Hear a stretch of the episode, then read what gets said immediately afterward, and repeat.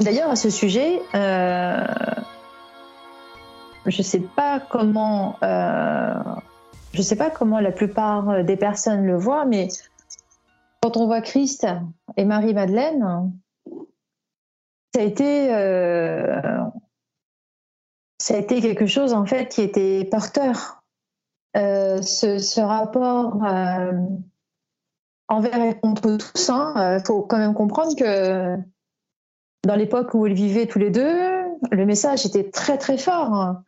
Christ euh, qui laissait, euh, parce que faut quand même comprendre dans le contexte de l'époque, euh, les femmes en fait avaient absolument pas droit à la parole. Elles n'avaient pas non plus le droit aux études. Et forcément, dans la psyché masculine de l'époque, une femme n'était là que pour remplir les besoins primaires sinon d'un homme, au moins d'une famille, pour le dire gentiment. Et ce qui est énorme à, voir, c'est euh, la façon dont Christ en fait a laissé s'épanouir, euh, a laissé euh, jaillir l'intelligence qu'avait Marie-Madeleine dans sa douceur, dans sa fermeté en même temps. Et lui, dans les enseignements qu'il amenait, il y avait un respect mutuel. Il y avait vraiment cette, cette espèce d'osmose qui d'ailleurs rendait jaloux quand on regarde d'ailleurs l'évangile de Marie-Madeleine. Hein, vous pouvez aussi le retrouver sur ma chaîne en audio.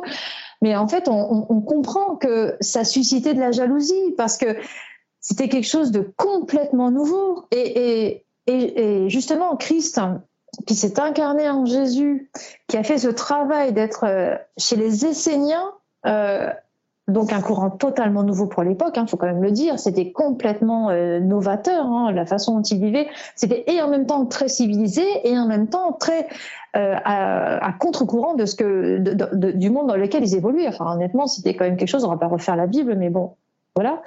Et cet amour, en fait, parce que cette empreinte était là, Christ respectait tellement Marie-Madeleine. Il y avait tellement, ils étaient, ils étaient vraiment, ils marchaient, euh, voilà, d'égal à égal en fait. Elle était à sa place, il était à la sienne. À aucun moment il y a eu un débordement de quelque côté que ce soit. Ils évoluaient tous les deux. Elle savait quelle était la mission de Christ, il savait quelle était sa mission à elle et se laisser évoluer. Et quand on regarde ça, c'est absolument euh, merveilleux. C'est un exemple en fait. C'est dans cela en fait où, voilà, l'exemple parfait à suivre pour, euh, pour tout un chacun, pour toutes les générales, ce serait celui-ci. La seule différence entre ce qu'ont vécu euh, Marie-Madeleine et Christ et nous maintenant, c'est que on rend, si je peux me permettre, hein, vraiment, euh, peut-être dans cette justesse de, ce jour, j'ai l'impression qu'il y, y, a vraiment une grande demande d'authenticité. C'est vraiment le courant du jour, donc je vais me permettre. Et pardonnez-moi si des égaux sont froissés, mais peut-être qu'à posteriori vous comprendrez, mais il faut comprendre dans la façon dont on a ce travail à faire en nous, quelle que soit notre nature de flamme jumelle, il faut avant tout se regarder soi. Si on arrive à remettre notre responsabilité à notre place, et si on ne pointe pas du doigt ce que l'autre ne fait pas, à ce moment-là, on prend définitivement notre place en tant que flamme qui brûle d'amour. Voilà. Et là, on peut parler d'être flamme jumelle. Ça n'est pas autre chose pour moi. Euh, universel ou pas, ça n'a rien à voir. C'est juste déjà ça pour moi, si je peux me permettre. Oui, mais tu, fais bien, euh, permets-toi, je t'en prie.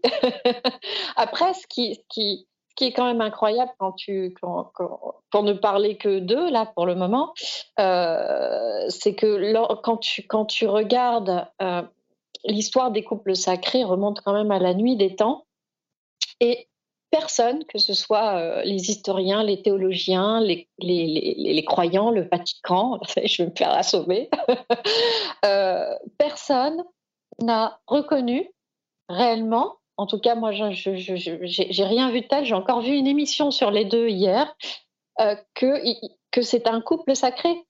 C'est-à-dire qu'ils sont tous complètement étonnés. C'est entre la religion qui dit oh là là, non, mon Dieu, surtout pas Jésus euh, n'a pas fricoté avec Marie. Ceux qui disent Jésus a fricoté avec Marie, ils ont même été mariés. Euh, ceux qui disent mais c'était euh, c'était un amour purement spirituel. Mais en fait, quand tu quand tu regardes, voilà, pourquoi ne pas dire que c'était un couple sacré euh, l'un des plus puissants de, de, l'histoire de l'humanité et que euh, ils ont vraiment porté euh, cet amour et, et cette, cette, cette voix du, du, du Sacré-Cœur sur, sur Terre et, et jusqu'à leur mort, tous les deux quand même. Oui, si on va par là, en fait, pourquoi est-ce que il y a eu autant de, de censure? Parce qu'on en est là. Bien tout simplement, euh, la femme est de nature spirituelle. La femme, de par sa, sa, coupe, hein, une femme, si c'est une coupe, hein, on est d'accord, eh bien, euh, elle reçoit. Elle reçoit. Et quand elle reçoit, elle reçoit la vie. Elle reçoit la vie dans toutes ses formes. Donc forcément, tout ce qui est d'amour, elle le reçoit. Pourquoi est-ce que euh, les femmes doivent être tenues à l'écart? Parce que sinon, malheureusement, euh, bon alors après, il y a, enfin, on, pourrait en passer, passer, des heures à en parler, mais je vais faire une, très très une synthèse très très synthétique, si je peux me permettre. Les, on va dire les, hommes pour pouvoir euh, avoir un minimum de, de de respect parce que jusque là en fait on est passé de de l'homme cueilleur hein, à l'homme chasseur donc qui amène la pitance à la maison. Alors évidemment qu'est-ce qui se passe en fait? L'homme très très dans sa densité très ancrée la femme très spirituelle très là-haut. Forcément euh, elle touche des paliers que eux ne touchent pas. Elle comprend très bien la densité dans laquelle ils vivent, mais par contre, eux n'arrivent pas à comprendre ce qu'elle vit. Et parce qu'ils ne comprennent pas ce qu'elle vit, forcément, il faut absolument arrêter ça parce qu'on n'a pas le contrôle. Et dès l'instant où on comprend comment fonctionne la 3D, on comprend qu'il y a ce besoin de contrôle, d'accord? Euh, N'oublions pas que jusque-là, tout ce qui a été vécu fut en 3D. Donc forcément, il y a quand même un rapport dominant-soumis qui était imposé.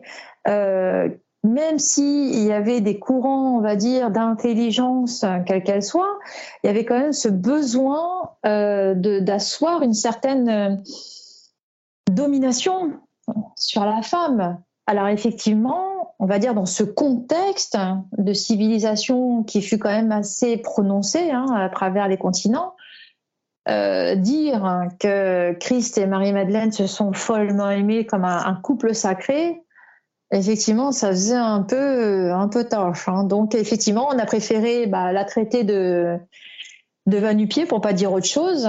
Euh, et puis on a préféré euh, dire qu'en fait, elle était pas du tout là. Euh, parce qu'à la limite, elle avait rien à foutre là. Et si elle était là, c'est juste parce qu'à la limite, elle avait envie de, de vendre son corps pour pas dire autre chose. Et voilà. Bon. Quand on voit ça d'un point de vue purement archaïque, on comprend le besoin euh, patriarcal de pouvoir imposer sa domination. Évidemment, euh, alors je, peux moi-même en parler. Hein, euh, je me suis, j'ai été catéchumène à 12 ans, donc ça veut dire que j'ai choisi d'épouser la religion catholique, donc je la connais très bien. Je connais très bien le judaïsme parce que j'ai évolué dans une communauté judéo-chrétienne pendant très longtemps. Donc, euh, ces courants de pensée, je les connais très très bien. Il n'y a aucun problème à cela. Ce qu'il faut comprendre, c'est que cette place, évidemment, vous vous rendez compte un peu le, pouvoir que ça aurait eu à l'époque euh, de savoir que Christ et Marie-Madeleine étaient un couple sacré, ça aurait mis la femme et l'homme sur le même plan. C'était impensable. Perte totale de contrôle, c'était impensable. Voilà. Donc, c'est pour ça que maintenant c'est révélé. C'est pour ça, évidemment, que maintenant c'est révélé, puisque tous les mensonges, euh, moi-même je l'ai lu la Bible, évidemment, il y a des tas de mensonges dedans, je ne vais pas dire le contraire, la seule chose pour laquelle j'ai voulu épouser la religion catholique, c'est par l'amour que Christ m'inspirait. C'est la seule chose, c'est ce message-là qui m'a inspiré. Et c'est d'ailleurs la seule chose du catholicisme que je retiens, c'est cet amour en fait, hein, cette communion des saints qui fait qu'il y a un amour. C'est la seule chose qui est importante. Le reste, faut pas se leurrer, euh, c'est quand même rempli de mensonges. En t'écoutant parler, euh, ça m'a ça m'a fait penser à, l'épuration, euh, qui n'a rien à voir avec Paris. bien que, bien que. Euh, l'épuration des flammes, euh, des flammes jumelles universelles est-elle plus lourde pour toi que pour les flammes, les flammes Oui, oui, tout à fait. alors, encore une fois, dans le fait dans le fait euh, d'être une vieille âme, effectivement, on a des accès à des dimensions, à des plans de conscience tout à fait, euh, je pourrais dire, pour la, plupart euh, des humains, complètement affolants. Franchement, on est dans des plans de conscience. franchement, on pourrait être enfermé, on pourrait être en psychiatrie si on, parlait de ce qu'on voit. Bref. L'idée, c'est que si on a des accès comme ça, c'est parce qu'il y a des choses en lumière. Et par rapport à ce qu'a vécu l'humanité, il est important de pouvoir épurer tout ça dans une ascension euh, de l'humanité. On en est là en fait. Il hein. faut comprendre que s'il y a autant de flammes jumelles et d'universels qui travaillent à l'heure actuelle, c'est justement pour permettre cette ascension hein, planétaire. On va pas se leurrer, on en est tous. Euh, c'est pour ça qu'on est autant, c'est pour ça qu'on en parle autant. C'est parce qu'il y a ce travail euh, d'épuration qui doit se faire et on n'a pas terminé euh, pour permettre justement cette ascension planétaire et pour qu'elle se fasse. Euh, bah, c'est comme tout à l'heure, hein, c'est faire la lessive en, en, choisissant, en choisissant tout.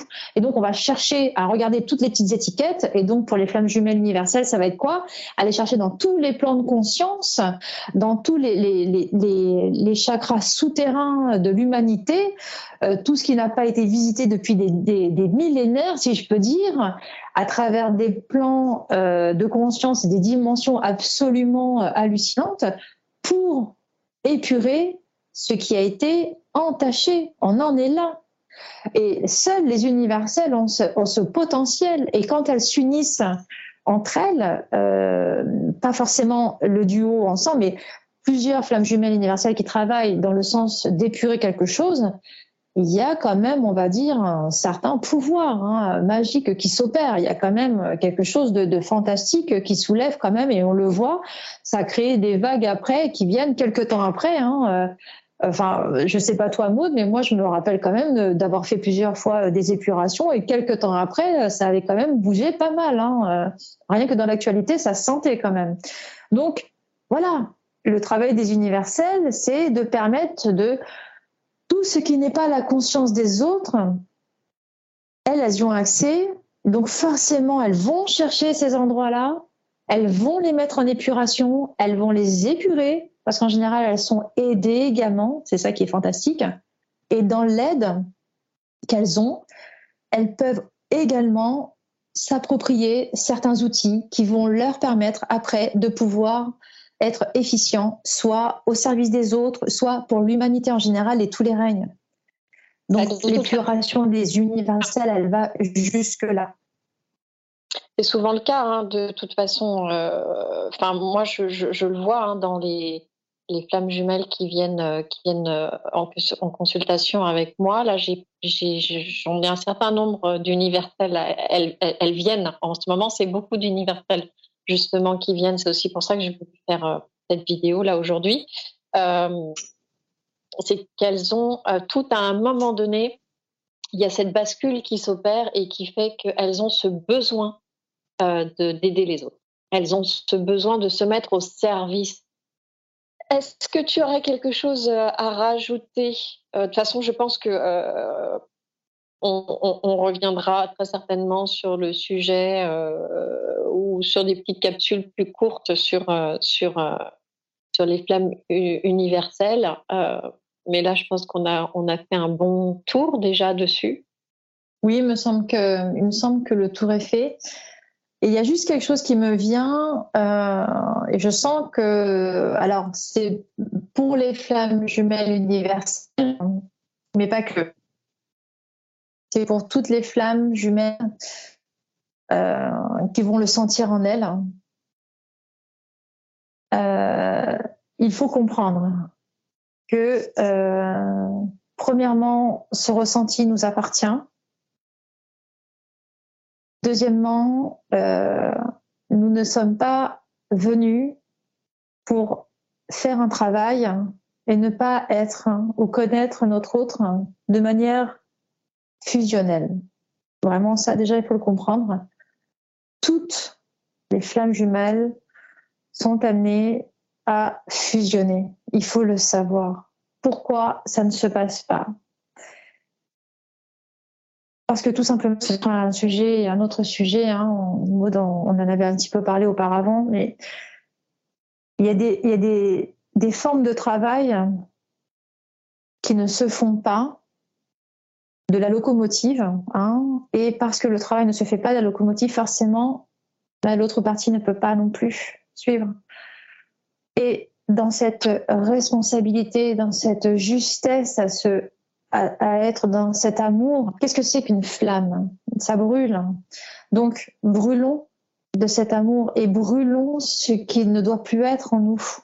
Mais regardons-nous, parce que nous sommes là pour brûler d'amour, en fait, entre deux parties qui vont faire qu'une seule, qu'on soit universelle ou générale. Mais il faut comprendre que toutes sont amenées à fusionner. Je ne connais que des flammes qui, mm, on va dire, travaillent avec leur ego et qui disent qu'effectivement, elles ne peuvent pas être réunies, mais c'est l'ego qui parle. Quand on, regarde l'âme, le cœur, l'amour est là. L'amour n'attend que ça. Alors, flamme jumelle, brûlez de votre amour, brûlez ce qui est à brûler en vous, écrasez, finissez avec ce qui est à, finir, mais vraiment regardez cet amour en vous. C'est ça qui est amené euh, à, être le plus fort, hein. parce que ce que vous allez brûler d'amour pour avec votre autre, ça va être tellement fort. Alors brûlez ce qui est à brûler. Hein, faites le ménage d'été. Euh, regardez actuellement ce qui se passe. On en est amené à ça. Donc brûlez d'amour pour que justement, voilà, on ait un terrain assaini et que seul l'amour réside. Donc c'était vraiment le message que je sentais parce que même ce matin j'ai fait une vidéo sur euh, l'amour euh, comme moyen d'expansion. Il y a vraiment euh, cet élan d'amour qui, est là dans, ce portail, cette authenticité à se reconnecter à l'amour, se regarder avec une justesse en amour. On en est là en fait, on en est là. Voilà. Je l'ai regardé, je mettrai un lien euh, vers, euh, vers ta vidéo qui est très, qui est très bien. Euh, et je pense que c'est un sujet sur lequel on pourra aussi revenir.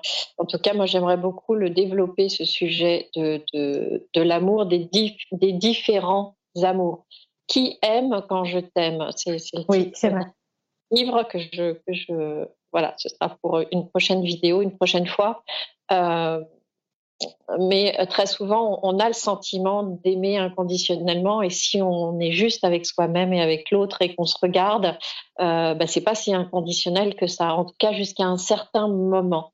Euh, après, faut pas s'en vouloir non plus parce que nous, sommes quand même des, humains, des êtres qui se sont incarnés dans la matière, et on est venu pour vivre aussi cette dualité, pour vivre, euh, pour vivre cet émotionnel. Et donc, je crois qu'il faut surtout, voilà, l'accepter, le, vivre pleinement, euh, apprendre à en faire un outil plutôt qu'un bourreau, euh, puisque l'émotionnel mm. euh, et les viennent un bourreau quand c'est eux qui prennent, qui prennent les rênes. Et puis, et puis garder effectivement cet espace d'amour en soi et en l'autre, se regarder avec amour, mais regarder l'autre avec amour aussi, parce que ça c'est primordial de regarder l'amour de l'autre